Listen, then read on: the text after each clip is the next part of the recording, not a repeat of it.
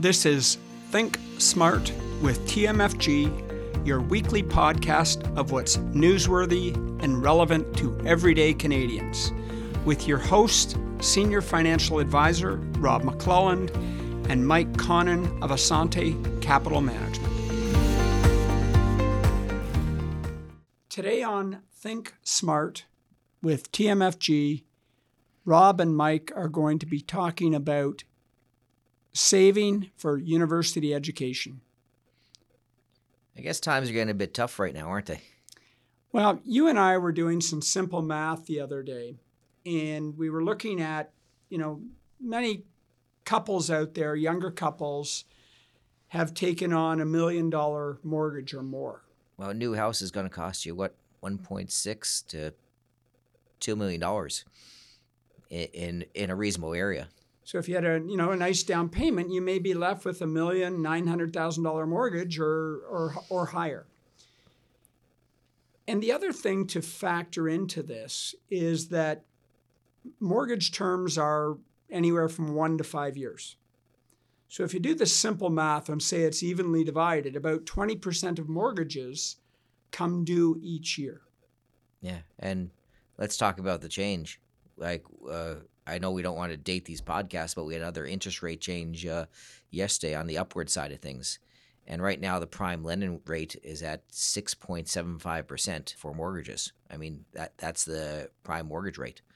That's a lot different. What, what we used to have one people were getting mortgages under 1% at one point. Well, they were certainly under 2%. Yeah. And so you've seen a 4.5% increase in those interest rates, and 4.5% on a million dollars is 45000 And remember, we're not the U.S. You can't deduct those payments, right? So let's now turn that 45000 and let's say you need to make $80,000 extra to pay that 45000 Yeah. We're not even talking about principal. It's just interest. So, Mike, 20% of mortgages are coming due. They may have to come up with an extra $45,000.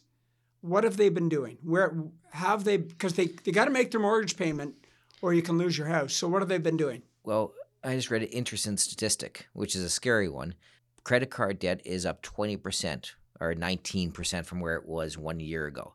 Now, that's a scary figure because that means, remember, as people, last thing you're going to do is you don't want anyone foreclose on your house, right? So, what you're going to do is you're going to try to, number one, unfortunately, is we're probably going to stop your savings, right? Yep. That's the first thing to do.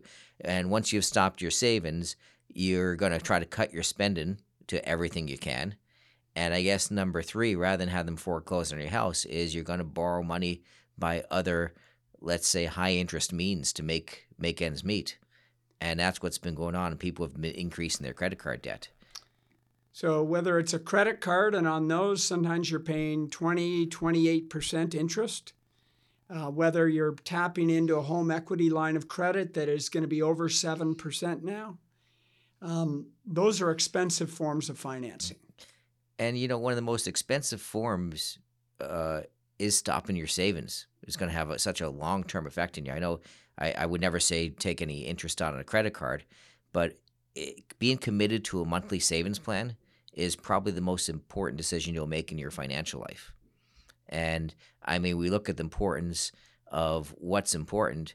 I always prioritize. We're we're talking about kids' education plans. You know, RESPs your kids don't care that you went through a recession 10 years ago and you had some issues with your your kids are going to need to go to school if your kids are now you know 5 years old you know in 13 years eh, they're going to have to go to school and it's hard to explain to your kid why they can't go to school because you know mom and dad took too expensive a mortgage a bunch of years ago and had trouble making the interest payments So, you know, I'm well through the journey now. I have three kids. Um, Two of them did four year programs; those are finished. My last one is um, doing a you know four year program, but it'll be over five years.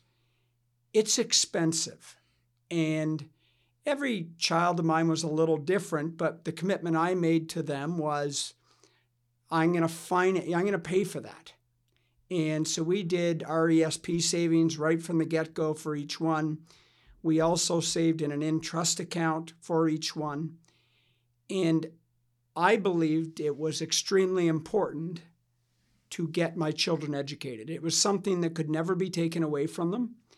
And so my wife and I sacrificed in, in numerous areas so that our kids could have a, an education. And you know what? So far, it's worked out. The two that have graduated are off to a great start in the workforce and are really completely independent. Yeah. I just got my uh, bill. My son's a master. Uh, last year, it was $25,000 all in. And that covered, I mean, that didn't cover anything extra. That was just what goes to the school. So that was nothing beyond that. That was uh, room and board. Uh, he was in residence. That was his tuition, and that was his meal plan. So, but again, they're going to need extra. He's in charge of his money beyond that. So you know he has jobs and stuff to make whatever his beer money or whatever we'll call it. But and, and that's it. You know, it was up to my kids to go work in the summer from a young age, make some extra money, and that's going to help for beer money. Let's call it that. And I did RESPs from, I have two kids. I've done it from the time I could start from when they're born, always maximized. And I had about $160,000 in RESPs. And my daughter still is uh, a year and a half away from uh, university. So it will cover majority of it, but not all of it. Right. Uh, even if you maximize your RESPs, it's still not going to cover everything. And you know that's for another discussion. I think the government needs to go back and look at it um, that that number of twenty five hundred dollars a year has been the same for I don't know fifteen years. Yeah, it was Uh, two thousand before, then up to twenty five hundred, but that doesn't cover the the cost of uh, No, university. nowhere near. Yep. So I think of a few clients, one in particular, um, and him and his wife, uh, they had um, seven grandchildren, and they made a concerted effort to basically fund their grandchildren's education. And they accumulated at the peak probably $350,000 in the RESP account.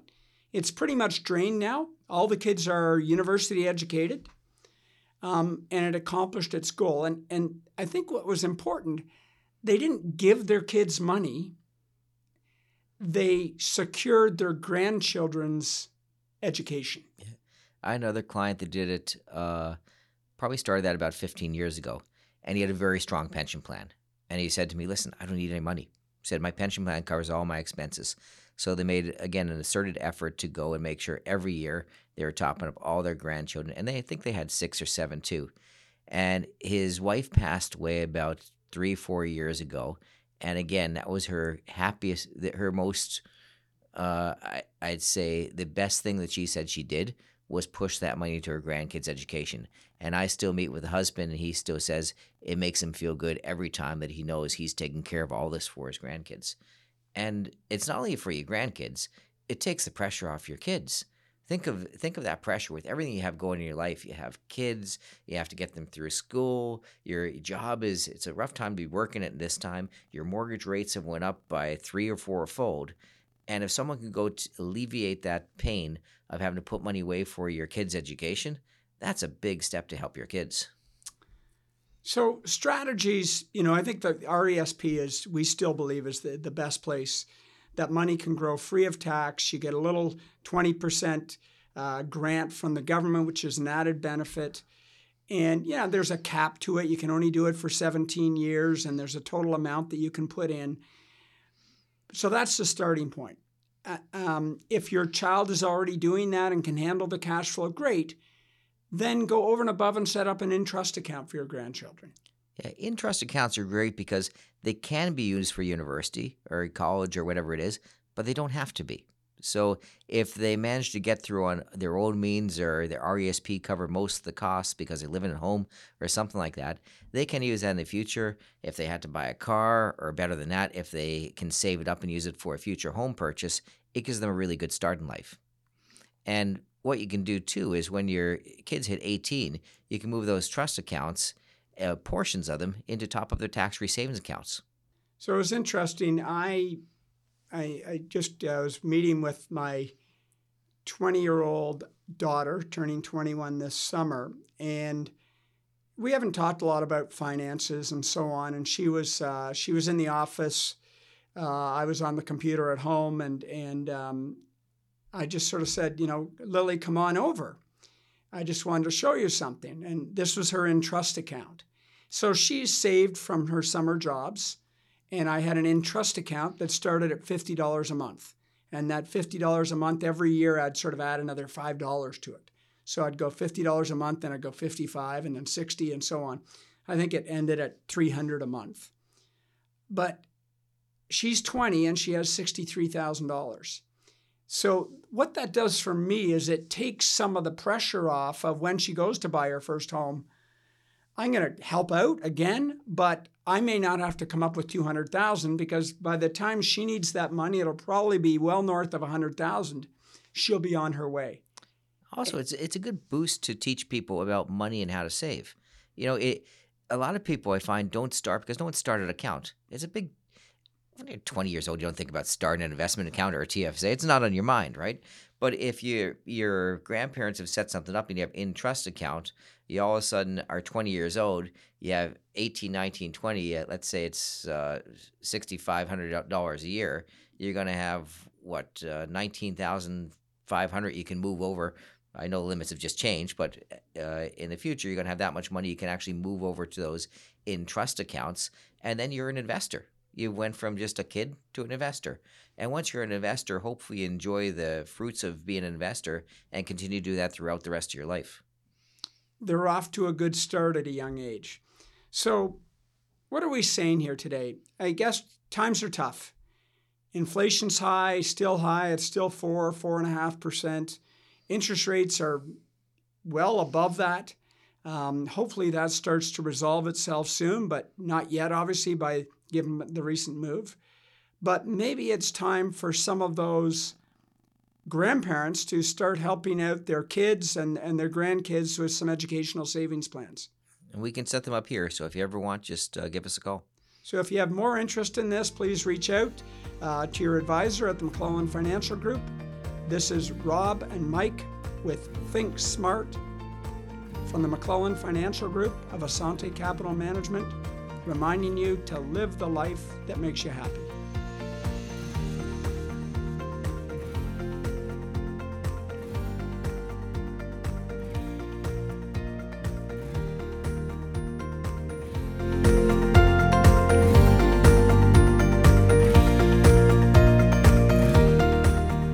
Been listening to the McClelland Financial Group of Assante Capital Management Limited.